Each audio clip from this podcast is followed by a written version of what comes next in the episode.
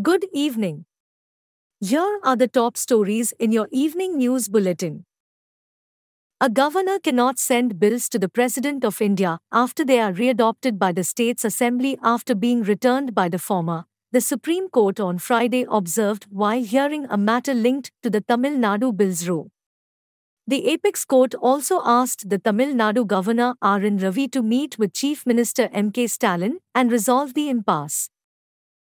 Union Home Minister Amit Shah said on Friday that fences alone do not secure the borders of the country, but it is the Border Security Force, BSF, personnel who play a primary role in it while adding that the remaining gaps on the borders with Pakistan and Bangladesh will be plugged in the next two years.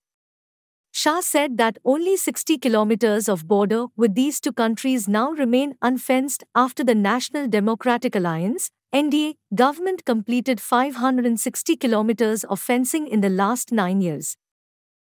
Former Pakistan Prime Minister Imran Khan, currently in prison has written to the country's Chief Justice CJP Qazi Faiz Isa urging him to protect the fundamental rights of his party the Pakistan Tehreek-e-Insaf PTI Pakistan based Dawn reported. In a seven page letter, Khan requested the Supreme Court to protect his party's right to liberty, to associate, assemble, and speak, as per the Constitution.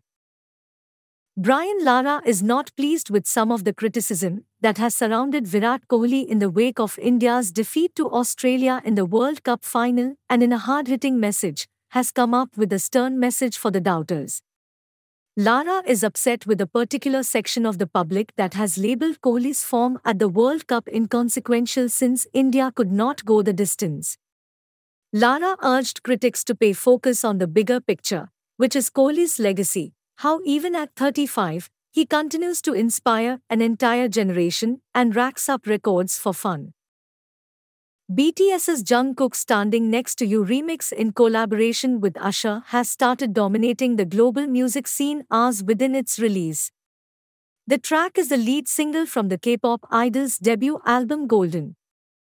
The recently released remix is currently trending number 1 in several countries and has hit the US iTunes list in record time. The Golden Maknae of the seven-member boy group is soon to enlist in the military alongside other members including RM, Jimin, and V. That's all from us for now. We will be back with the morning news bulletin.